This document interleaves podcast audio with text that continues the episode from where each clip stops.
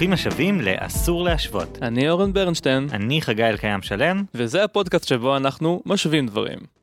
אז אורן, תגיד, מתי האינטרנט הפסיק להיות כיף בשבילך?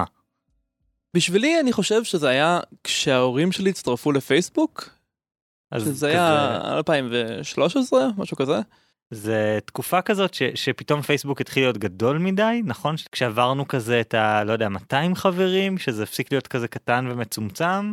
כשפייסבוק התחיל הוא, הוא הרגיש כמו המשך של האינטרנט של פעם, של פורומים וחדרי צ'אט שבו עושים כל מיני שטויות, וכאילו זה רק אנחנו החבר'ה ואף אחד לא מסתכל עלינו. ואז פייסבוק נהיה כאילו אמיתי מדי, והרגשתי כאילו כולם רואים אותי שם, גם מעסיקים פוטנציאליים ומשפחה. והרגשתי כאילו אני צריך להתנהג כמו בן אדם, וזה נהיה כבר לא מקום מסתור. אני חושב שכשדיברנו קודם אמרת איזשהו משהו מאוד יפה, שפעם להיכנס לאינטרנט היה פעולה, זו הייתה פעולה שהיית עושה, ואז היה איזשהו משהו קסום בזה, ועכשיו האינטרנט הוא פשוט דבר שנמצא שם כל הזמן, וזה נהיה כזה סתם עוד דבר כאילו פייסבוק נהיה סתם עוד משהו טוויטר זה סתם עוד משהו אין שם איזה ייחוד. יום אחד כולנו נהיינו אונליין ולא נהיינו יותר offline מאותו רגע. כן סמארטפונים אני חושב שהתשובה היא סמארטפונים. כן. כי, כי לפני סמארטפונים היית יכול לא להיות באינטרנט היה איזשהו אופציה כזאת של פשוט לא להיות. והרבה אנשים לא ידעו איך להגיע לאינטרנט אז זה היה לך זה היה כמו דלת סודית כזאת. בדיוק, אתה זוכר את הקבוצות האלה? אל תעשו פייסבוק בעברית, כל הערסים יבואו, היה ממש ממש קטעים כאלה. נראה לי שאתה ממש מתארך אותנו כאן, אנחנו שנינו 90's kids. כן, אני חושב מהסטטיסטיקות שחלק גדול מהקהל שלנו הוא גם, אז אני מרגיש בסדר עם זה.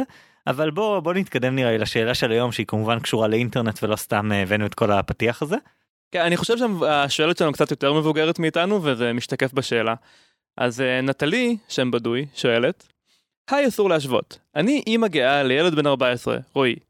אני חושבת שבאופן כללי יש לנו קשר טוב, אבל לאחרונה אני מודאגת ממנו. זה מרגיש שכל החיים שלו מתנהלים ברשתות החברתיות, במיוחד באינסטגרם או באפליקציות דומות. עובד קשה על כל ה stories שלו, ולא מפסיק לבדוק כמה אנשים עשו לייק או שיתפו. כל הזמן הוא מדבר על חברים שלו שם שהוא אף פעם לא פגש. אני שוקלת להגביל איכשהו את הגישה שלו לאינסטגרם, נטו בשביל בריאות הנפש שלו. מה אתם חושבים? קודם כל אני חושב שאי אפשר נראה לי לשתף stories אני לא כן אני אפשר להגיב עליהם בכלל אני קצת זקן מדי בשביל stories נדמה לי שהם מגיעים מסנאפצ'אט ולא מאינסטגרם לא יש stories עכשיו גם בפייסבוק וגם באינסטגרם ואין אותם בטוויטר לדעתי. וואו האינטרנט זז ממש מהר. כן מישהו צחק עליי שאמרתי שאנחנו עושים את הפרק הזה שיכול להיות שעד שהפרק יצא לאור אז האפליקציה הרלוונטית תשתנה כי כי מסתבר שזה כנראה לא אינסטגרם זה כנראה טיק טוק אם זה סרטונים שזה אפליקציה היום של הנוער סליחה שאני שוב יוצא אוקיי בומר כזה זה כן אבל יש כל הזמן אפליקציות מתחלפות ואני ראיתי ממש השבוע סרטון שסתיו שפיר העלתה של המתנדבים שלה שאחת המתנדבות בת 17 או 16 או משהו כזה אומרת בשביל סתיו שפיר הייתי מוכנה לפתוח פייסבוק שזה של זקנים. כן אני אני מרגיש שאני כאילו צעיר מדי בשביל פייסבוק כבר אבל קיים מדי בשביל טיק טוק ואני סוג של uh, בשממה. כן שאין אין כל כך מקום להיות בו כי כאילו פורומים נגמרו ומתו וטוויטר זה אין שם אנשים כאילו אלא אם כן אתה מחפש איזה ברנז'ה עיתונאית כזאת קיצור. כן האינטרנט באמת הפסיק להיות כיף לפני איזה כמה שנים. אגב אם זה באמת אינסטגרם אז uh, יכול להיות שנטלי יכולה להיות רגועה כי שמעתי שאינסטגרם מכבים את היכולת לספור לייקים. כן זה משהו ממש נראה לי מהחודש האחרון שמדברים על זה שזה נועד לטפל בבריאות הנפשית של אנשים וכאלה שזה משהו שאני אגע בו בהמשך. טוב אז אולי אם זה אינסטגרם אז אז עניין הלייקים פתור אבל נראה לי יש כאן משהו טיפה יותר רחב כאילו פעם מורים היו דואגים שהילדים יוצאים עד מאוחר ומסתובבים בחבורות רעות אז היום זה אותו דבר רק באינטרנט. כן בעצם זה עוד סוג של אני לא יודע מה הילדים שלי עושים ואני מוטרד מזה פשוט יותר גרוע באיזשהו מקום כי אני לא יודע מה הם עושים גם כשהם מול הפרצוף שלי ומצד שני יותר טוב כי אולי אתה לא יודע מה הם עושים אבל לפחות הם מול הפרצוף שלך אבל לך תדע. כן אבל היא כן יודעת מה הוא עושה באיזשהו מקום היא יודעת שהוא מעלה תמונות יפות לאינסטגרם כלומר זה לא שהוא יוצא ושובר חלונות של אנשים זה ביטוי אמנותי. כן אז יש בזה איזשהו משהו יותר ברור ויותר נשלט מצד שני אני מרגיש שהרבה אנשים אפילו בגילנו לא כל כך מבינים מה הנוער במרכאות עושה באינטרנט כי לא מבינים את האופן שבו הם משתמשים באינטרנט שהוא מאוד שונה מהאופן שבו אנחנו משתמשים. כן, אז אפשר להגיד שזה מה שבעצם ניסינו לחקור בפרק הזה, מה הם עושים שם, הנוער האלה, או אולי מה אנחנו עושים שם, שזה גם אה, לא כך ברור. כן, אני חושב שהתשובות שלנו רלוונטיות לכולם, אבל נראה לי שאנחנו כבר צריכים להגיע למודלים שלנו להיום, ובתור מי שהפסיד בסקר בפעם הקודמת, אורן, אתה ראשון. יפ, אז uh, לדעתי האינטרנט זה כמו משחק ברידג'. אז חגי, למה לדעתך האינטרנט דומה? שנייה, אני עדיין המום ממשחק ברידג', כי אני לא יודע שום דבר על ברידג', אבל אוקיי, כן. Uh, האינטרנט זה כמו הצגה שלא נגמרת. הצגה שלא נגמרת נשמע קצת יותר עצוב ממשחק ברידג'. כן, אנחנו הולכים טיפה לבאס את כולנו uh, כשנגיע לחלק השני של הפרק, אבל בגלל שאתה הפסדת, אז אתה ראשון.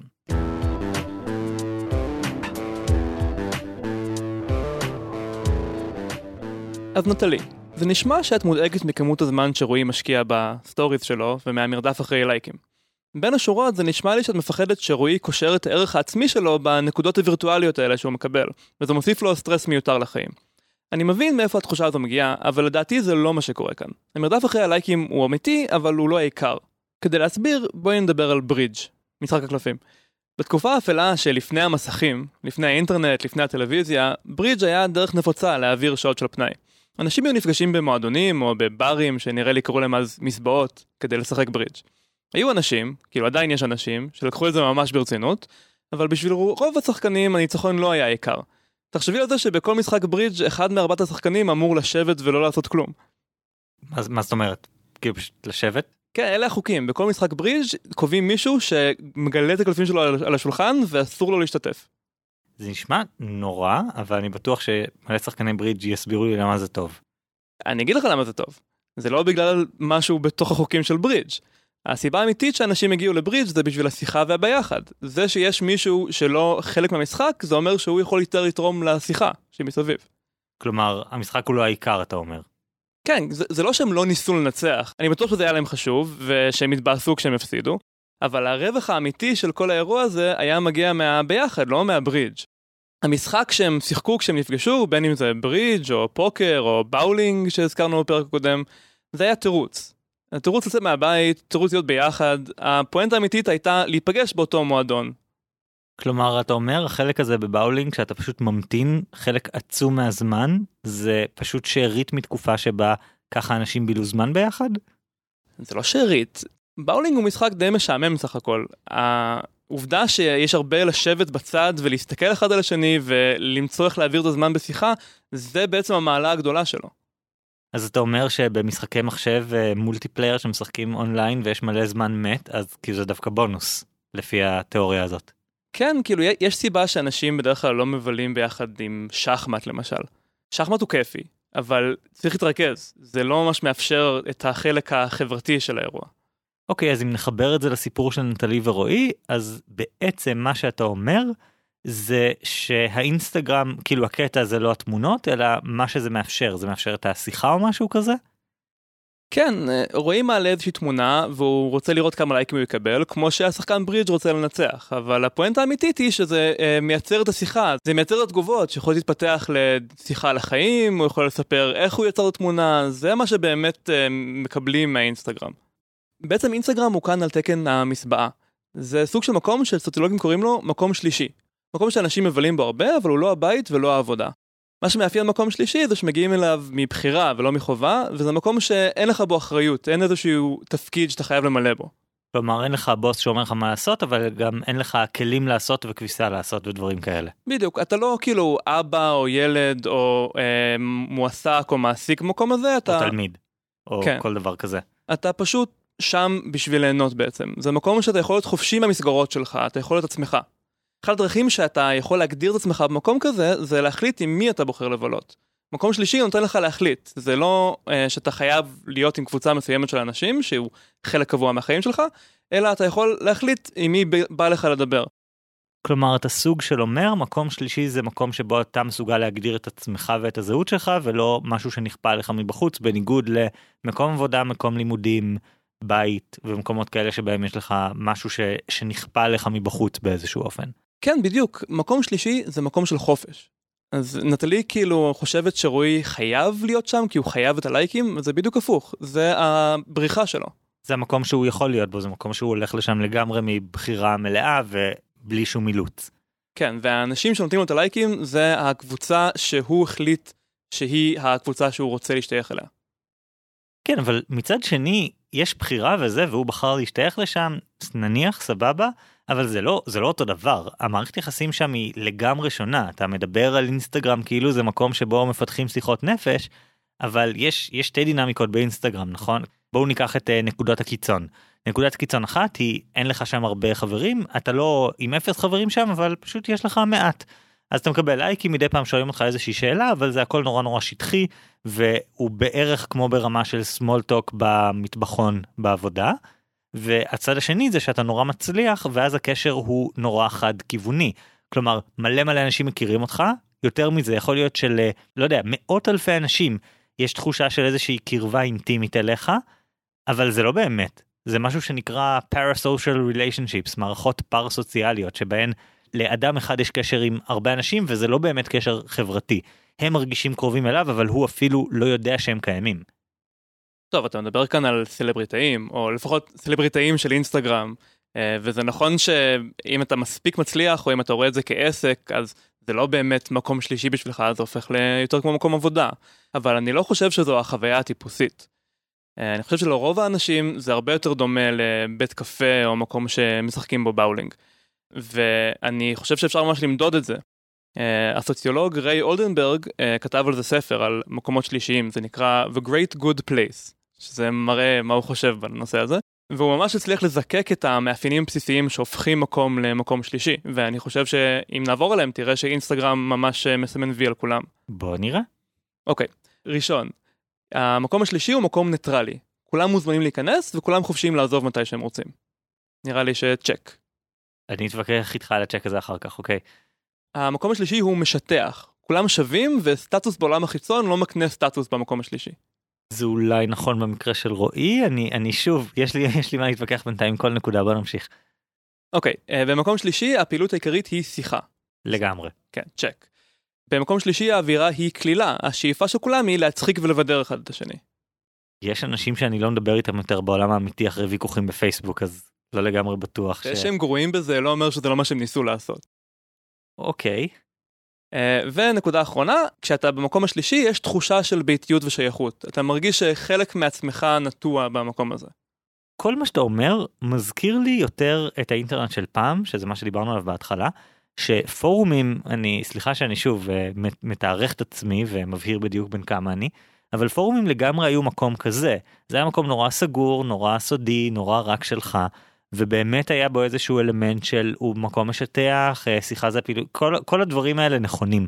אני מרגיש שפייסבוק הוא, הוא משהו אחר לגמרי כי באיזשהו מקום כולם מחויבים להיות בו אתה כבר לא יכול להיות בפייסבוק. אה, ובגלל שהרבה מהפעילות החברתית ה... לא רק הפעילות החברתית החיובית הכיפית התחביבית נקרא לזה עברה לשם אלא הרבה פעילות אחרת אז זה הפך להיות משהו קצת אחר כלומר ויכוחים בפייסבוק הם, הם באמת ויכוחים קשים הם לא ויכוחים שהיית נכנס אליהם מרצון uh, בבית קפה אולי. או אולי כן אולי זה כמו בתי קפה של פעם שבהם uh, כתבו את uh, המניפסט הקומוניסטי ודברים כאלה. מקום שלישי הוא לגמרי מקום פוליטי זה לא פוסל את זה גם השיחה הקלילה והמבדרת יכולה בקלות לגלוש למהפכה זה טוב, טבעי. כל, כל שיחה קלילה ומבדרת יכולה להיות פוליטית בסוף ולהתפוצץ. אוקיי למרות הפערים אני אני מסוגל להבין איך זה תופס? אז אתה בעצם אומר זה המקום שלו? זה המקום שבו הוא, הוא אוהב להיות? זה כאילו זה זה המקום שהוא בוחר ו, ולכן זה טוב לו? זה העצה שאתה שאתה נותן פה. לא רק זה אנשים ובמיוחד אנשים צעירים יודעים לייצר פרטיות אפילו במקומות שכולם יכולים לראות אותם. הם עושים את זה על ידי יצירת שפה משותפת אה, סלנג סודי אה, בדיחות פנימיות שאף אחד לא מכיר בימינו זה אפילו הם יכולים לדלג מפלטפורמה לפלטפורמה אמנם כולם יכולים להוריד טיק טוק אבל מבחינה פרקטית לא כולם יש להם את הכלים להשתמש בפלטפורמה הזאת וזה מקום שבו צעירים יכולים כזה לברוח מהאנשים שהם לא רוצים שהם יהיו שם. אתה מתכוון למצבים כאלה שאתה רואה סטטוס של מישהו בן 16 או 18 או משהו כזה שהוא כותב יואו זה כזה נורא איזה משהו כזה וכל החברים שלו בתכלס מבינים בדיוק למה הוא התכוון וזה אפילו היה יכול להיות מתקפה ישירה נגד מישהו אחר אבל כל המבוגרים פשוט יגידו מה מה נורא למה אתה מתכוון והוא פשוט יוכל להתעלם מהם לגמרי.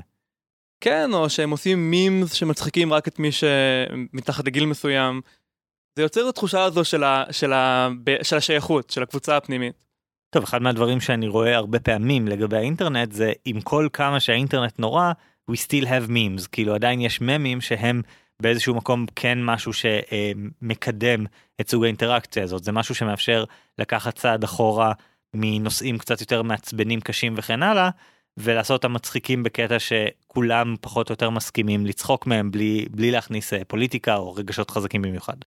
כן, תראה, בימינו האינטרנט הוא בעצם המקום השלישי היחיד שנשאר לנו. מקומות כמו ברים הם כבר לא ממש מקום שלישי בימינו. הם עדיין קיימים, אבל אין תחושה שכולם שם מכירים את השם שלך. אתה, אתה כמעט לא הולך לבר סתם ככה, כלומר עדיין אני יודע שיש אנשים שעושים את זה, אבל אין אנשים שהולכים לאותו בר שוב ושוב, או יש הרבה פחות ממה שהיה לך לפני 20 שנה או משהו כזה, כשהיית חייב ללכת לבר כדי לקיים אינטראקציה חברתית. כן, אני לא חושב שמישהו שמקשיב לזה היה לו את החוויה של ללכת לבר כי הוא יודע שהוא יפגוש שם את החבר'ה שלו. כן, זה אתה צריך לקבוע איתם, אחרת כאילו יש את האנשים מהבר שאתה לפעמים פוגש, בדרך כלל הבעלים או הצוות או משהו כזה, אבל את החברים שלך היום אתה, אתה מתאם איתם.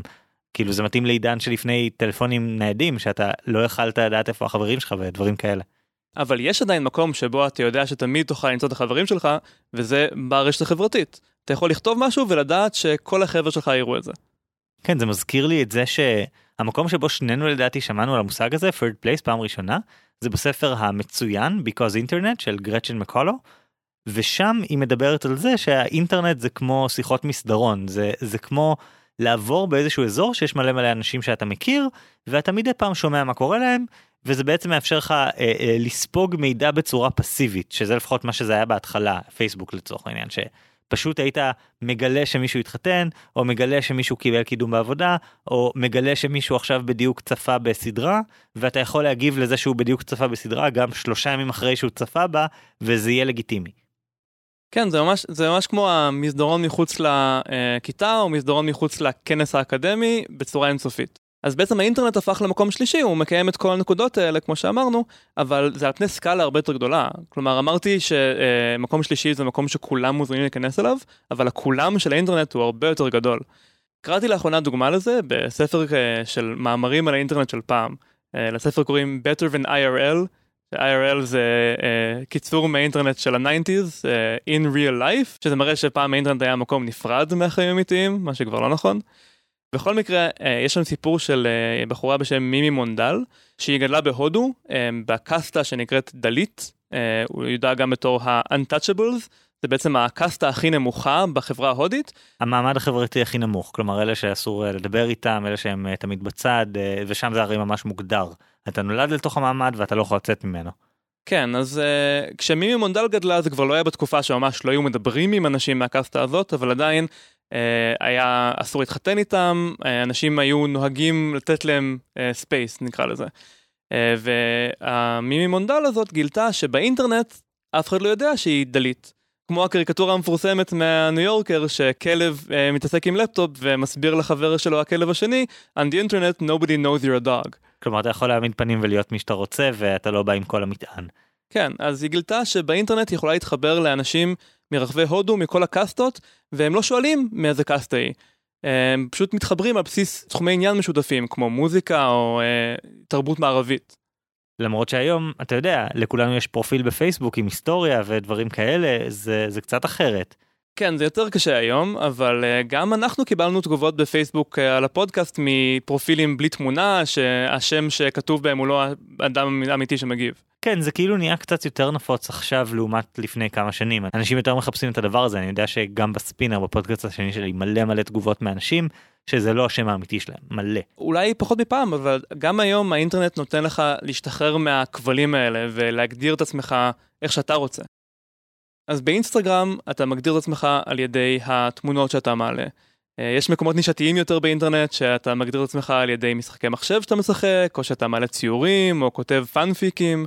כל אלה זה בעצם הפעילויות תירוץ, כמו, כמו ברידג'. אה, זה משהו שאתה עושה לא לשם עצמו, אלא כי זה מה שמאפשר לך לבנות את הביחד ואת הקהילה. אז בעצם מה שאני אומר, נטלי, תני לרועי לבלות באינסטגרם. הוא לא עושה את זה מתוך תחרותיות או חרדה, הוא עושה את זה מתוך חדוות יצירה, וכי זה המקום שלו להיות עצמו עם האנשים שהוא בחר שיקיפו אותו. אבל אני חושב שזה הסתכלות טיפה תמימה. כלומר באיזשהו מקום אני כן יכול להזדהות עם זה. אני בעצמי זוכר תקופות שהייתי בבית ספר שפחות התאים לי והלכתי לאינטרנט והיו פורומים ופגשתי אנשים שאוהבים את אותם דברים כמוני וזה מאפשר למצוא קהילות לכל תחביב. בצד השלילי אנחנו רואים את זה עם נגיד מתנגדי חיסונים. למה זה תופס עכשיו? כי פעם היה להם נורא קשה למצוא אחד את השני והיום הם פשוט מוצאים אחד את השני נורא בקלות. אז גם אם הם ממש מעט נורא קל להם ליצור קהילה. זה הכוח של המספרים הגדולים של האינטרנט. אבל עדיין זה נראה לי היוצא דופן. כלומר הקהילות האלה הן סוג של היוצא דופן. רוב השימוש שלנו באינטרנט הוא לא למצוא קהילה ולהיות עצמנו ולהכיר אנשים כמונו ודברים כאלה. זה להיות עם האנשים שאנחנו מכירים מהיום יום לצאת מהמשרד ולהתווכח עם האנשים במשרד כשאנחנו בבית.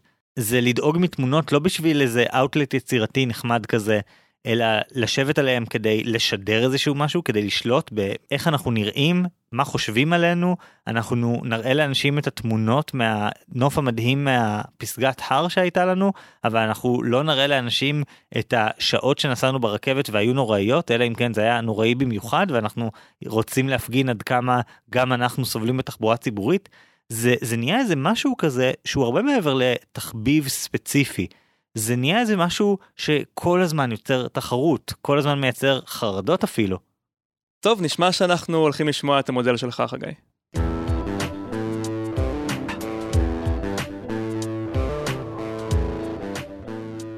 אז נטלי, השאלה היא ממש לא כמה זמן רועי משקיע באינטרנט או כמה זה חשוב לו. השאלה היא מה המחיר שרועי משלם על זה. אם השימוש של רועי באינטרנט הוא מזיק או שהוא בגדר הסביר. עכשיו אני לא רוצה לתת פה לודית כאילו בן אדם שממש מפחד מטכנולוגיה והטכנולוגיה תהרוס אותנו ודברים כאלה. אני אני ממש לא כזה.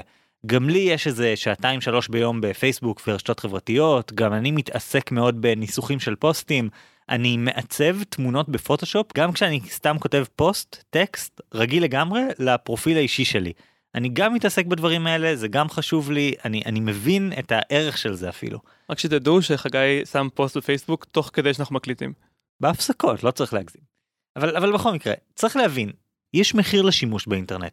האינטרנט משפיע עלינו והוא משנה אותנו בצורות נורא נורא מהותיות. והוא משנה אותנו בעיקר בגלל שהוא יוצר לנו סביבה פסיכולוגית שפשוט לא הייתה קיימת לבני אדם קודם. הפסיכולוג ג'ונתן הייט כתב על זה מאמר לפני כמה חודשים. הוא אמר תדמיינו שאנחנו מגיעים לאיזשהו עולם שבו מישהו לקח את חוקי הכבידה ועם איזשהו כפתור פשוט שינה את הערך של הכבידה לפי 2 או פי 9 או משהו כזה. והוא אומר זה מה שאנחנו נמצאים בו ברשתות החברתיות זה אותם חוקים רק פי מלא הרבה הרבה יותר חזק. אורן אתה דיברת על מרחב שלישי על מסבאה על בר שכונתי סטארבקס אגב בארצות הברית לקחו את הקונספט הזה של מקום שלישי והפכו אותו לעיקרון זה מה שהם רוצים שהסניפים שלהם יהיו. אבל אני רוצה לדבר על זה שבאיזשהו מקום האינטרנט מחק את המרחבים השלישיים שבגלל האינטרנט אין לנו יותר את המרחבים השלישיים. מה זאת אומרת? הרגע דיברנו על זה שיש רשימה של מאפיינים והאינטרנט ממש מקיים את כולם. זה מקום ניטרלי, הוא משטח, יש שיחה, כל הדברים האלה נכונים לגבי האינטרנט, אז אה, מה זאת אומרת הוא מחק את המקום השלישי? אז אני אומר, האינטרנט הוא כבר לא מקום שלישי כי הוא הכל עכשיו. כי יש בו הכל. כי הוא יצר מצב שאין לנו יותר מקום שבו אנחנו באמת לא, לא נדרש מאיתנו כלום, שבו לא נדרש מאיתנו איזשהו פרסונה, איזשהו תדמית מסוימת. אז נחשפתי לגישה הזאת בהרבה מקומות, בעיקר בפודקאסטים, כי היום כולם מדברים על כמה האינטרנט נורא, זה, זה טרנד, אבל אחד הניסוחים הכי מדויקים שראיתי הגיע בספר של עיתונאית בשם ג'יה טולנטינו, שכתבה ספר מאמרים שהכותרת שלו היא Trick Mirror. זה ספר מאמרים על החוויה של להיות אה, אישה צעירה בשנות ה-20-30 לחייה אה, במאה ה-21, היא הייתה בתוכנית ריאליטי כשהיא הייתה בת 14, היא כותבת על האינטרנט, על טוויטר, על דברים. אבל המאמר הראשון בספר הוא ממש מעורר מחשבה ונתן לי איזושהי הסתכלות חדשה על הדברים האלה. היא מציגה במאמר הזה חמישה דברים שהאינטרנט עושה לנו, שהם שונים מאיך שהתנהלנו בעולם בעבר.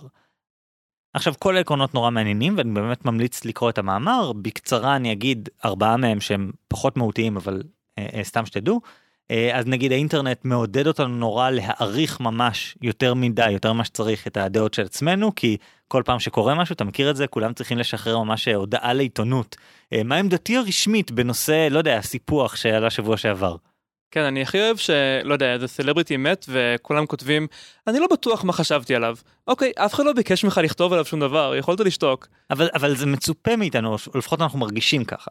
אה, אז זה דבר אחד. דבר שני, זה מעצים את תחושת היריבות שלנו. כלומר, כשמישהו כותב מה דעתו על הסלבריטי הזה שמת, אז מישהו יתקוף אותו על זה שנגיד שבוע שעבר אה, מת אה, קובי בריינט, אז מלא אנשים אמרו, או, oh, איזה שחקן כדורסל דגול, והרבה אנשים אמרו, מה נסגר איתכם, הבן אדם אנס. כן, ואני מניח שפעם האנשים האלה פשוט לא היו מדברים על קובי בריאנט והכל יהיה בסדר.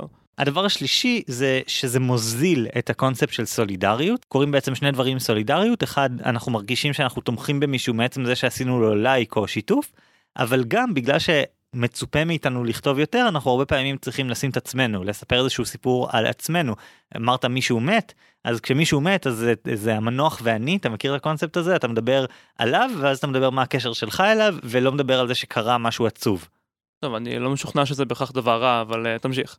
אוקיי? והדבר הרביעי זה שהאינטרנט מוציא אותנו מפרופורציות, כלומר יש שם ציטוט שאני לא זוכר מי שאומר אה, סנאי שמת לך מול הבית זה הרבה יותר גרוע מ-100 אלף ילדים שמתים באפריקה, אה, שזה נכון מבחינה פסיכולוגית אבל זה נורא עצוב. ובעצם אתה אומר שבאינטרנט כל הסנאים מתים מול הבית של כולנו. בדיוק. והדבר האחרון שהוא הדבר שאני רוצה להתמקד בו זה שהאינטרנט בעצם פוגע לנו בצורה מהותית בתחושת העצמי. ג'יה טולנטינו מצטטת פה סוציולוג מאוד מאוד מוכר, ארווין גופמן, אה, ואיזשהו עיקרון שהוא אמר בספר שלו, The Presentation of Self, אה, הצגת העצמי, שם הוא מדבר על מטאפורה שהחיים שלנו הם כמו הצגה. אה, אנחנו עולים לבמה, אנחנו משחקים איזשהו תפקיד, אז נגיד עכשיו מול המאזינים שלנו אני משחק איזשהו תפקיד של פודקסטר, יותר מזה, אני אקטיבית עובר אחר כך על הקלטה של לא יודע שעה וחצי כדי להסיר כל רגע שבו רואים שאני לא רק פודקסטר, נגיד השיחת טלפון שקיבלתי קודם. טוב זה ברור אנחנו בפרפורמנס כאן זה לא ממש חוויה אוניברסלית. נכון אבל גם במקום העבודה אתה העובד הטוב ובבית אתה הבן זוג הטוב אולי ובכל מקום יש לך איזושהי הצגה. עכשיו זה קונספט שהיום נשמע מיושן ומובן מאליו בתקופתו זה כמובן היה סופר חדשני זו הייתה הבחנה מרתקת ואני ממש ממליץ לקרוא את הספר שלו. אבל מה שג'יה טולנטינו מוסיפה על זה זה את האמירה שהוא דיבר על הצגה. מה שקרה בעקבות האינטרנט זה שאין לנו יותר מאחורי הקלעים.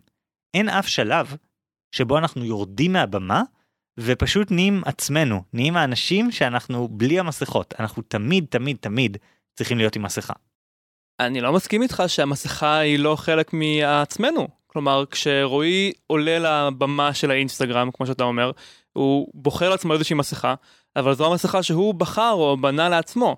בעצם המסכה הזו היא זו שעוזרת לו להגדיר את עצמו, זה לא דבר רע. זהו, העניין הוא שבמקום שלישי, או בפורומים, או בכל מיני מקומות כאלה, לגמרי, אתה צודק, אתה מגדיר עצמך מסכה. אבל תחשוב שנייה על פייסבוק. פייסבוק זה מקום שיש בו את המעסיק שלך, את ההורים שלך, במקרה שלי, את הלקוחות שלי, במקרה של שנינו, כי יש לנו פודקאסט, את הקהל שלנו. אה, יש בזה דודים וחברים ואנשים שפגשנו פעם באיזושהי חתונה שלא רצינו ללכת אליה. יש שם את כולם. וארווין גופמן בספר שלו מעלה את העניין הזה של מה הסיכוי שתצליח להחזיק איזושהי הצגה בכל מקום. ואז הוא אומר, קודם כל יש הפרדה בין האזורים, מה שהאינטרנט בעצם ביטל, זה אחד. והדבר השני שהוא אומר זה שהרבה פעמים אנחנו לא רוצים, כלומר הקהל שלך, אנשים אחרים, בעבר לפחות היו רוצים שתהיה איזושהי חומה.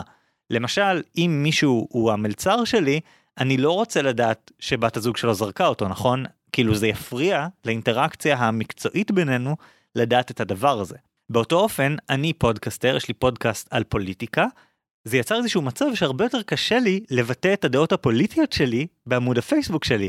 כי לפודקאסט שלי מאזינים גם אנשי ימין, גם אנשי שמאל, ואם יש לי איזושהי עמדה, אז אנשים אה, הולכים להגיד רגע רגע מה נהיה פה? כלומר מה קרה לבן אדם הזה שהוא אה, אה, אני שמחתי עליו כניטרלי אבל יש לו דעות. אתה מבין? אני נוצרה לי פרסונה של אדם אה, אה, נטול משוא פנים כזה ניטרלי נורא אז גם כשאני כותב משהו בעמוד האישי שלי פתאום הוא נתון תחת השיפוט הזה. אתה מבין איזה סיטואציה הזויה זאת? אתה מבין איך נמחק תחום שלם של החיים.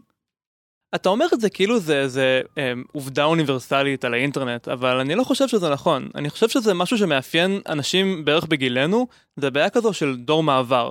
כלומר, אנחנו כבר לגמרי בתוך האינטרנט וחיים ברשתות החברתיות, אבל אנחנו עדיין דינוזאורים שלא יודעים איך לנווט את כל הדקויות האלה שאתה מדבר עליהן. ואני חושב שדווקא הדור של רועי יהיה הרבה יותר מוצלח בזה מאיתנו. אה, אם זה מהבחינה הזו של הפרטיות, אז אה, דיברנו כבר על לדלג בין פלטפורמות, אה, או להשתמש בדברים כמו סנאפצ'אט שנעלמים, ואם זה שינוי של הנורמות. כלומר, אנחנו עדיין חיים במצב שמעסיק יכול להיכנס לנו לפייסבוק ולמצוא איזו התבטאות לא נעימה מלפני עשר שנים ולשפוט אותנו לפי זה. אבל אני חושב שאנשים צעירים יותר שגדלו עם כל המנגנונים האלה, ידעו לעשות את ההבדלה הזאת. כלומר, מעסיק שהוא היום בן 10, אז כשהוא יהיה בן 30, הוא כבר ידע שלכולם יש משהו מביך ב timeline שלו אם גוללים מספיק אחורה, וזה פשוט לא סביר לשפוט לפי זה. כי הוא כבר נולד לתוך המצב הזה שדברים שפעם היו פרטיים הם לא פרטיים, ואני חושב שזה מצב חדש שאנחנו יכולים ללמוד לחיות איתו. אבל יש דברים שהם נכונים באיזשהו מקום מעבר לזמן. כלומר, יש כל מיני אפקטים שהאינטרנט מפעיל עלינו, והאפקטים האלה הם לא משהו שאפשר להתמודד איתו פשוט עם שינוי תרבותי. לדוגמה, כמה אפקטים שסתם מלקרוא את המאמר של ג'יה טולנטינו בעיניים של פסיכולוג, אז ישר ראיתי אותם. אז אחד, יש את העניין של שיפוט מתמיד. גם כשאתה מכבה את הטלפון, או, או, או זז מהמחשב, מישהו יכול להגיב, מישהו יכול לעשות לך לייק, אתה כל הזמן הדבר הזה נשאר לנו במאחורה של הראש. עכשיו, נכון שיש אנשים שיותר טובים בלכבות את התחושה הזאת, אבל זה עדיין משהו שכל הזמן קיים, אין, אין לכבות את זה. בניגוד לללכת ממקום שלישי, ואז אתה יודע שלא תקרה שום אינטראקציה איתך במקום השלישי. אתה אומר שלא מדברים על אנשים מאחורי הגב? לא, מדברים, אבל לא הולכת להיות אינטראקציה ישירה איתך, לא הולך להיות משהו שהולכים להעמיד אותך במקום ואתה, ואתה לא תוכל להגיב. כמו שמישהו יכול לכתוב לך איזה משהו בקבוצת פייסבוק שלך, או על הטיימליין שלך, ואז אתה לא תוכל להגיב. אז זה אחד. הדבר השני זה משהו שהתייחסת אליו זה היסטוריה שחקוקה בסלע בעצם הקטע הזה שתמיד יהיו דברים שרשומים עליך ואני מקבל את זה שאולי בעתיד ימצאו דרך להתמודד עם זה זה לא משנה את זה שיש את החשש הזה כל הזמן וזה דבר שיכול לקרות. אה, כלומר תדמיין את המצב שמישהו למרות הנורמות החברתיות כן מוצא משהו מביך מהעבר שלך אז זה עדיין משהו שיכול להלחיץ ולהרתיע. אה, הדבר השלישי זה חוסר פרטיות כי כבר אין שום יכולת להיכנס ולעשות שופינג באינטרנט בלי שמיד ידעו עליך, כלומר אתה הסתכלת על לוח שחמט באיזה אתר, ועכשיו בכל האינטרנט התחושה היא שיודעים עליך שאתה רוצה לקנות לוח שחמט או שמלה או לא יודע מה כל דבר שהסתכלת עליו עכשיו יעקוב אחריך בכל רחבי האינטרנט. טוב אתה יודע שזה לא בן אדם שיודע את הדברים האלה זה אלגוריתם. אבל, אבל זה עדיין מרגיש כמו איזה חדירה לפרטיות. לך זה מרגיש ככה אני מניח שרועי כבר רואה את זה אחרת. אוקיי יכול להיות עוד משהו זה שהאינטרנט נורא מרדד את כל החיים לשחור ולבן. אה, אנחנו והם וריבים, אין אה, טון באינטרנט, אתה תמיד מרגיש שאנשים תוקפים אותך, יש פידבק חיובי שכל דבר שמייצר ריב וכעס באינטרנט מופץ ומגיע ליותר אנשים, אז הכל נהיה נורא רעיל ומגעיל ואנחנו והם באינטרנט, אין יותר דברים ניטרלים. והדבר האחרון שאני באמת לא יודע מה יקרה איתו, זה הנושא שהאינטרנט פשוט הורג לנו את טווח הקשב. כל הדברים באינטרנט הם בחלקים נורא קטנים, נורא קל לעכל אותם, אה, אתה, הם, הם נורא משחקים על זה שאנחנו כל הזמן רוצים אה, אה, סיפוק מיידי, פשוט יש אה, נוטיפיקציה אדומה ואתה צריך ללחוץ עליה, וזה יוצר איזשהו מצב שטווח הקשב שלנו כבני אדם ממש מתקצר. בני אדם ממש שוכחים איך להתרכז, איך לקרוא ספר, סליחה שאני מיושן עם הדברים האלה, אבל ברור לי שלא חשוב שאנשים יקראו ספר, יעשו את הפעולה של קריאה עם העיניים ועם דף ביד, אבל התמקדות במשהו לאורך זמן זה דבר נורא חשוב ואני יודע על עצמי שיותר ויותר שימוש באינטרנט ממש מחליש את זה זה כמו שריר שאני לא מאמן. טוב אני אבליג על זה שאתה נשמע כמו סבא בן 80 כרגע. אבל אה, אני מרגיש כאילו אתה תוקף כאן משהו שפשוט אין לו חלופה כאילו כמו שאמרתי קודם הבר השכונתי כבר לא קיים. המקום השלישי זה משהו שבני אדם צריכים אותו הם צריכים מקום שבו הם יכולים ללכת לבלות ולדבר. וכרגע אם זה לא יהיה הרשת החברתית זה פשוט לא יהיה שום מקום. הם ישבו בבית ויראו טלוויזיה וזה פשוט ירדד אותנו בתור בני אדם. זה, זה יהיה פגיעה אמיתית ב, בנפש. מצד אחד אני מבין מה אתה אומר. זה לגמרי הגיוני באיזשהו מקום שכן אנחנו עדיין נשתמש באינטרנט ככה אנחנו עדיין נחפש את הדבר הזה. אבל אנחנו מדברים לנטלי שהיא אימא שיש לה איזשהו מקום להציב גבולות של לעצב את איך הילד שלה הולך להתמודד עם הדברים האלה בעתיד. אני לא אומר אל תתנו לו להשתמש באינטרנט. אני אומר שימי לב, שימי לב אם זה מייצר אצלו חרדה, שימי לב אם זה גורם לו להתנתק, שימי לב אם הוא אובססיבי לגבי זה, תנסי לתת לו איזושהי אלטרנטיבה. והאלטרנטיבה הזאת יכולה להיות כל מיני דברים. אני מכיר הרבה הורים שאומרים בלי מסכים בכלל עד גיל 5 או כל מיני דברים כאלה. יש פתרונות. אני לא אומר שצריך לגמרי לגמרי לחסום הכל, אבל צריך לדעת מתי לעצור את זה, מתי להגיד לא. תראה, המאפיין הכי חשוב של המקום השלישי זה שזה מקום שאתה בוחר. ואני חושב שנטלי, מעצם היותה אימא, היא לא מצוידת להחליט בשביל רועי איפה הוא יעשה את החלק הזה בחיים שלו. היא יכולה לשלוח אותו לחוג ג'ודו למשל, אבל חוג ג'ודו זה לא מקום שלישי. זה מקום שבו מגיעים כדי ללמוד ג'ודו, ואתה לא יכול לבחור מי עוד יהיה שם, וזה פשוט לא מספק אותה תחושה. ומעבר לזה, אני חושב שהיא לא מסוגלת להגביל אותו בצורה אינטליגנטית שבאמת תיתן לו את מה שהוא מחפש, כי עצם הבחירה של איפה ומתי להיות ברשת חברתית מסוימת, היא חלק מהבחירה העצמית הזאת שרועי חייב לעשות. מעבר לזה שהיא גם פשוט לא מכירה. כלומר, אה, הנוער של היום עבר מפייסבוק לסנאפצ'אט כדי שהתוכן ייעלם, ועבר מסנאפצ'אט לטיק טוק כי יש שם וידאו וזה ממשק יותר מגניב. Uh, הנוער של היום משתמש בקבוצות סגורות בפייסבוק ובקבוצות בוואטסאפ שבהם שוב אפשר לעשות סלקציה של מי רואה ולא רואה את ההודעות. ואני לא חושב שכל מנגנון כפייה מלמעלה מההורה יכול מצד אחד לאפשר את החיים החברתיים שרועי צריך ומצד שני באמת uh, איכשהו למנוע את כל הרעות החולות האלה שדיברת עליהן. אני גם בכלל לא משוכנע שאפשר למנוע את הרעות החולות האלה בלי להפוך אותו למבודד. ואני חושב שכל הבעיות האלה זה דברים שייפתרו. Uh, היו בעיות גם במקום השלישי בעבר, ואנחנו מצאנו את צורת ההתנהגות שממקסמת את התועלת וממזערת את הנזק, וזה יקרה שוב. אני חושב שהנקודה שבה אנחנו נמצאים כרגע היא בדיוק הנקודה של ההתמודדות. הנקודה שבה אנחנו צריכים למצוא איך אנחנו מתמודדים עם הבעיות האלה. אנחנו חייבים להכיר את כל הבעיות שציינתי ועוד הרבה מאוד בעיות לגבי איך שהאינטרנט מעצב לנו את החיים, איך שהרשתות החברתיות מעצבות את התודעה שלנו, כי רק אחרי שנכיר בבעיות האלה נוכל להתחיל לחשוב על מה המנגנונים שאפשר לייצר כדי להתמודד איתם. אני לא אומר שצריך לפתור את זה עם כפייה מלמעלה, אבל אני אומר שלנטלי יש את החובה לפחות לחשוב על זה, להבין מה ההשלכות ולהבין איפה היא יכולה להתערב בלי, כמו שאמרת, להגביל אותו ולבודד אותו חברתית.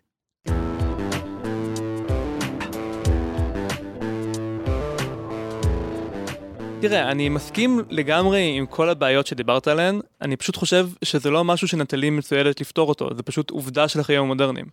ומהצד שלי אני מאוד אהבתי את הקונספט של המקום השלישי, אבל אני חושב שצריכים להשתמש בו לא כאיזה תקווה שהאינטרנט הוא פשוט מקום מופלא ונחמד שיהיה בסדר, אלא בתור דרך לבדוק מתי האינטרנט מפסיק להיות טוב, כי זה דרך להגיד הנה זה אינטרנט שעובד כמו שצריך בתור מקום שלישי עם הקריטריונים שאמרת נגיד, ואלה מקומות שבהם האינטרנט הוא פשוט מקום ש, שמוחק את המקומות השלישיים האלה.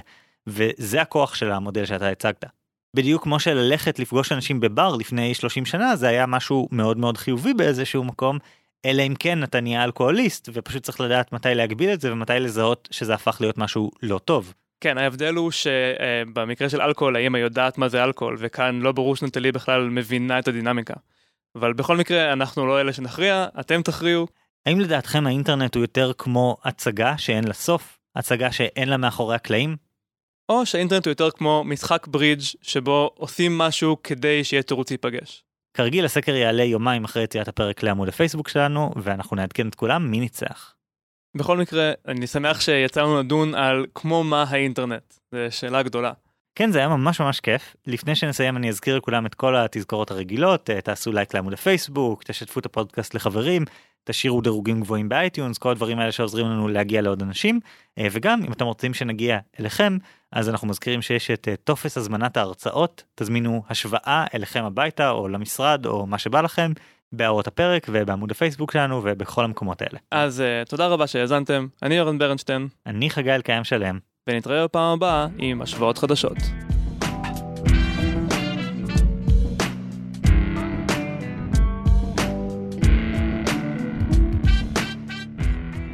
אז אה, חגי, מזל טוב על שבירת הרצף שלי, ניצחת בסקר. כן, זה היה קרב קשה, אבל ניצחתי באחוזים ניכרים. 70 אחוז שהסכימו איתי שכשצריכים להחליט האם ללכת לחתונה של מישהו מהמשרד, השיקול הכי חשוב זה שיקול עלות תועלת, כמה אני יכול להוציא מזה. נכון, ורק 30 אחוז הסכימו איתי שצריך ללכת לכל החתונות מתוך אה, מחויבות לקהילה. והיו לנו כמה תגובות נורא מעניינות שחלקן מסבירות את הניצחון הזה. למשל אהבתי את התגובה של עודד ספיצר שאמר שהוא מסכים עם שני הכיוונים אבל הוא הצביע לעלות תועלת כי הוא יותר נכון כי אפשר לשקלל אספקטים של בניית קהילה בחישובי עלות תועלת אני חושב שזה בדיוק מה שהכריע לטובתי. נו אבל זה בדיוק הנקודה אם אתה מחליט ללכת מתוך איזשהו חישוב עלות תועלת אז אתה לא מחויב לקהילה. או שאתה מחויב לקהילה עד רמה מסוימת הרי אתה לא מחויב לקהילה עד הרמה של אה, אה, למות כדי שמישהו אחר אה, לא ימות או לא יודע משהו קיצוני כזה נכון אז תמיד יש איזשהו רף שמעבר לו אתה לא תהיה מחויב אתה לא תפסיד חתונה של קרוב משפחה בשביל הקהילה נכון מפה זה רק שאלה של אה, איפה אתה מתפשר. אגב עודד גם אה, עשה את המם הראשון של אסור להשוות על כך שחגי משווה הכל ללחם מחמצת. כן אני מודה שהמם הזה גם נורא מדויק כי בדיוק אה, כמה ימים אחרי שעודד כתב את זה אמרתי לאורן נכון הפרק שעשינו לפני חודש על הרגלים אז האמת שזה גם כמו לחם מחמצת כי מאז שיש לי מחמצת בבית אני אופה מלא כי פשוט יש משהו שמכריח אותי כי אני לא רוצה לזרוק את ה discard את הסוף של המחמצת לפח אז אני חייב להכין עם זה משהו זה יצר איזושהי חובה חיצונית. כן איזשהו שינוי סביבה. כן. אז בעצם לחם מחמצת הולך לשני הכיוונים. לחם מחמצת זה הכל לחם מחמצת זה החיים אני אני אוכל לחם מחמצת כל יום וזה נהדר. טוב אה, עוד תגובות אה, מיכאל גורודין כתב שהוא הצביע ללכת לכל החתונות כי זה היה הכי קרוב ללא ללכת לאף חתונה. העקביות חשובה כאן. זהו אז אנחנו רואים את התגובה הזאת וישר שנינו התכתבנו על מה מה הולך פה ואז בסוף הבנו שכן כן זה היגיון שעובד. זה בעצם אומר שהחישוב שלי הוא לא טוב כי הוא רך כי הוא כזה אומר אה, אתה כל פעם מקבל החלטה חדשה וזה זה לא זה לא תשובה.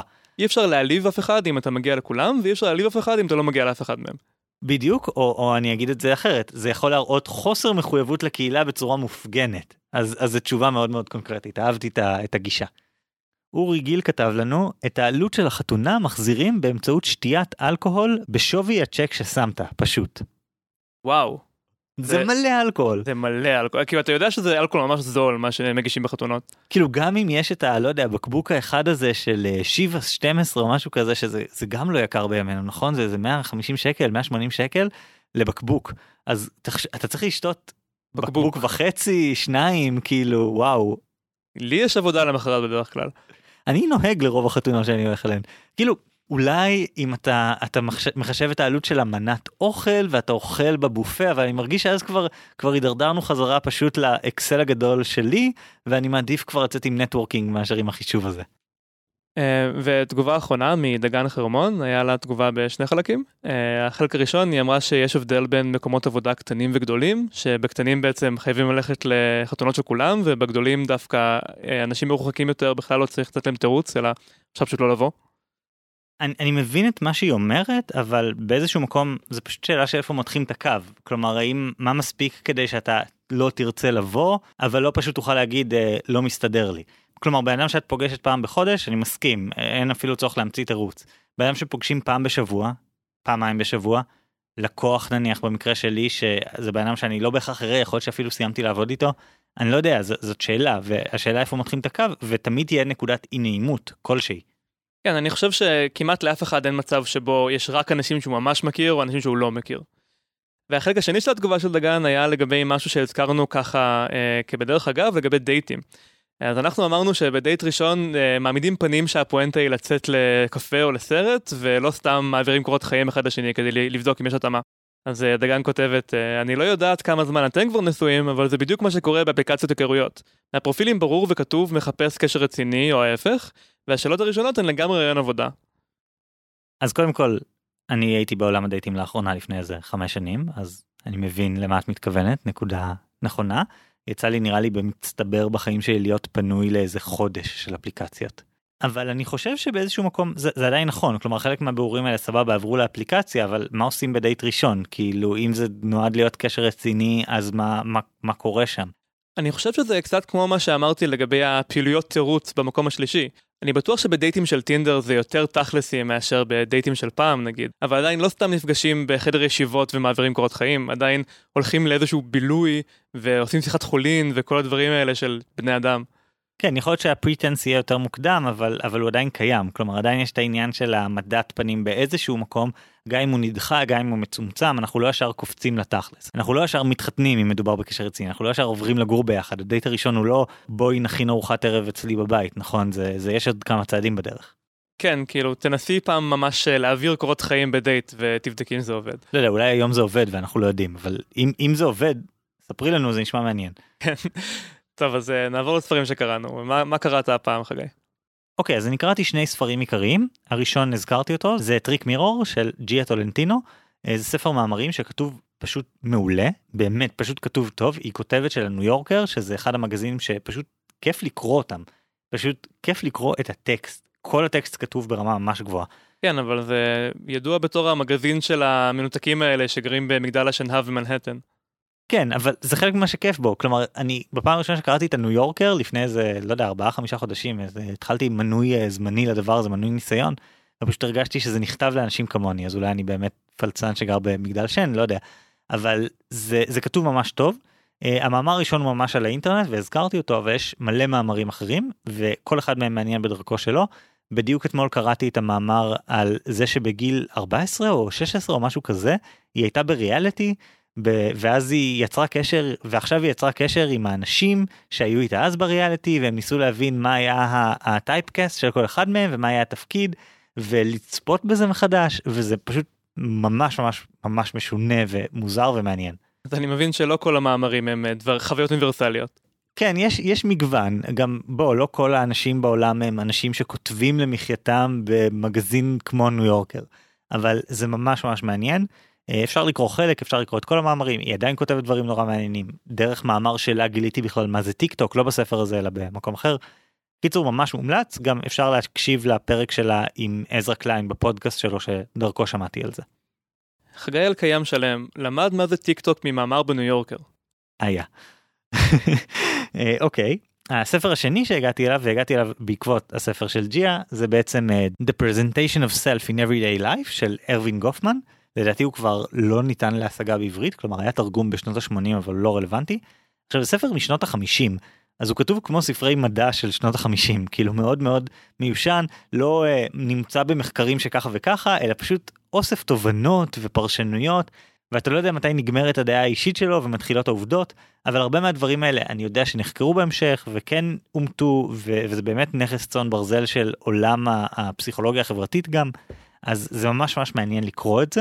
הדוגמאות שלו מרתקות אה, גם דברים שהזכרנו גם דברים על אה, העמדות פנים ואיך העמדות פנים נמשכות ואיך אנחנו מנסים למצוא את השלב שבו אנשים אחרים מעמידים פנים בפנינו יש לזה אלף מקרי קצה זה ממש ממש מגניב אני ממש ממליץ זה חוויה גם פשוט לקרוא משהו ישן כזה. אה, לא יודע בתור מישהו שלא תמיד מרגיש בנוח במצבים חברתיים אני לא בטוח שאני רוצה שיהיה לי איזשהו ניתוח עמוק של הדינמיקה כי זה רק יהיה עוד דברים לחשוב עליהם ולדאוג מהם בזמן שאני מנסה להתחבר לאנשים אחרים.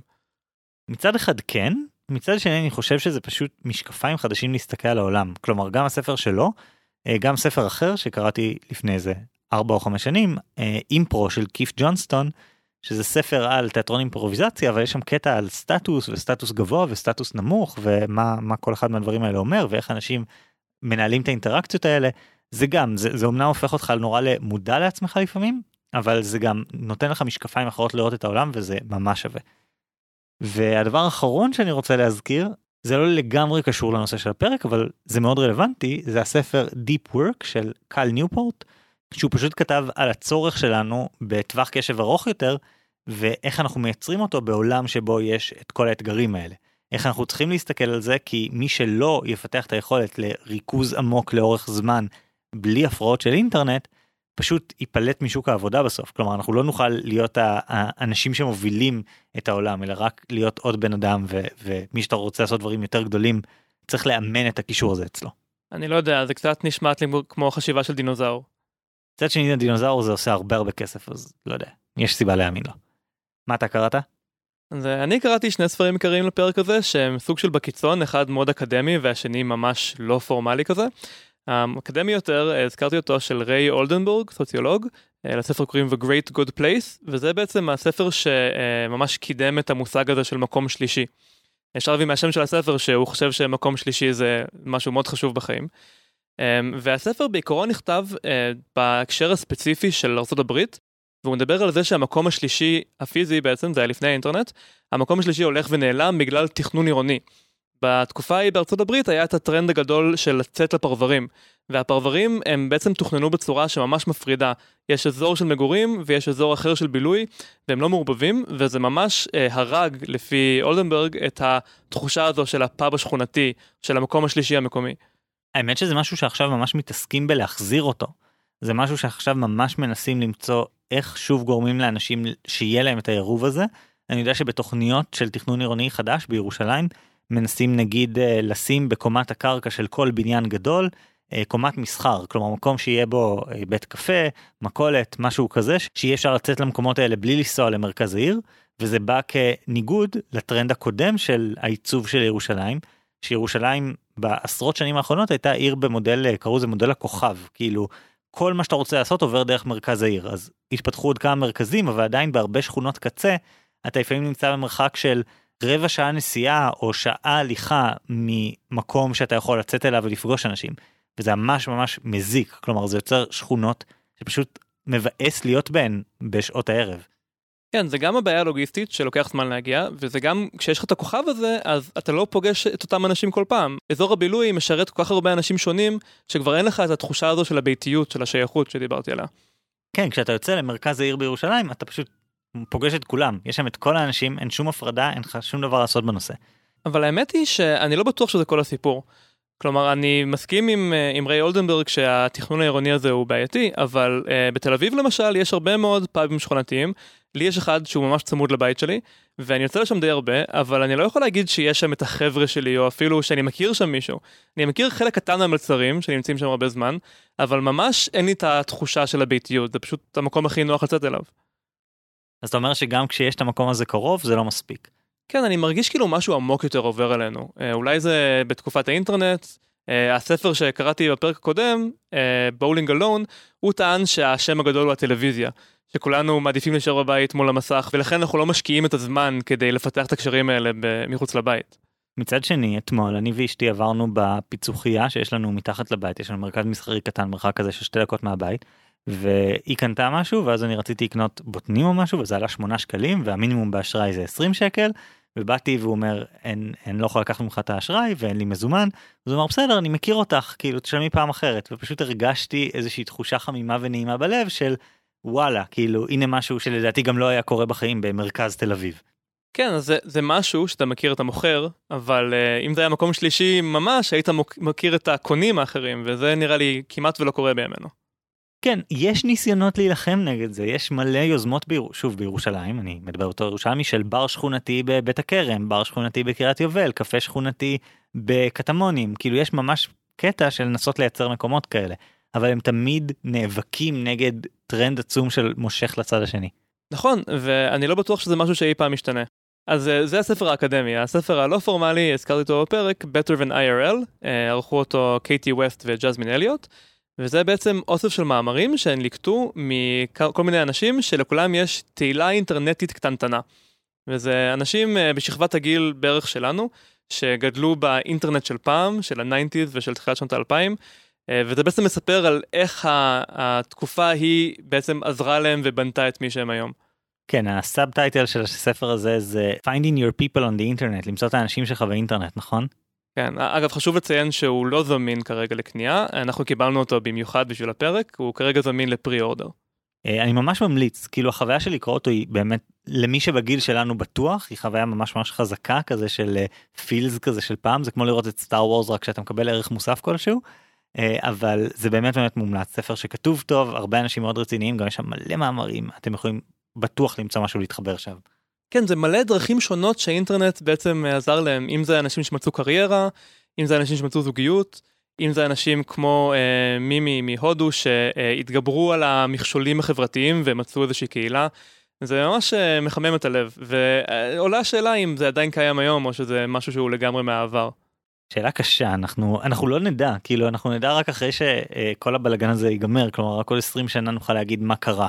קשה להגיד בזמן אמת אה, מה, מה קורה עם האינטרנט כי יש מלא שאלות על איך האינטרנט עובד כלומר כשאני דיברתי על כל הקטע שלי בפרק של אה, האינטרנט והבעיות שלו נשמעתי כמו אלף אורחים אצל עזרא קליין בפודקאסט שמדברים על אה, איך האינטרנט מסיח את דעתנו ואיך צריכים לאזן ואיך זה. ו- ונכון שזה טרחני לפעמים אבל זה גם נכון כאילו משהו צריך למצוא מה עושים איתו וזה לא למצוא בקטע ריכוזי כזה של למצוא פתרון אלא לחכות שיימצא הפתרון כי אני מתוך הנחה שאולי באמת הוא יימצא בסוף. כן, עד עכשיו היו הרבה מאוד שינויים טכנולוגיים והחברה האנושית לא התפרקה, אז אה, אני אישית אופטימי. אני קצת פחות. Uh, הספר האחרון הוא ספר ששנינו קראנו מזמן, Because Internet של גרצ'ן מקולו. הוא גם מופיע ברשימת הספרים של השנה שפרסמנו. יותר מזה, אנחנו כבר חודשים מחכים לעשות עליו פרק, אנחנו ממש אמרנו, טוב, חייבים לעשות עליו פרק, מה אפשר? שנינו ישבנו וחשבנו והתלבטנו, ונראה לי שהוא חלק מהסיבה שבחרנו את אינטרנט כנושא. כן, אז uh, למי שלא זוכר, זה ספר על השפה של האינטרנט, בעצם ספר של בלשנות, אבל מתוך ניתוח של השפה מגלים כל כך הרבה דברים אחרים.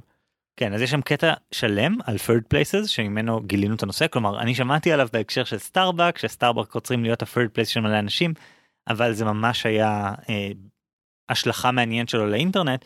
אם כבר בהקשר של הספר של ריי אולדנברג שאמרת, אני ממש מחכה שמישהו יכתוב ספר כזה מודרני. גרצ'ן מקולה זה כאילו הכי קרוב של לתרגם את ריי אולדנברג למודרניות, אבל, אבל זה כאילו תת פרק בתוך תת פרק. אני רוצה משהו יותר גדול, ומה שהיא עשתה בספר הזה על שפה אינטרנטית הוא מדהים. טוב, אז אה, זהו להיום. תודה שוב שהאזנתם, אני אורן ברנשטיין. אני חגי אלקיים שלם. וביי.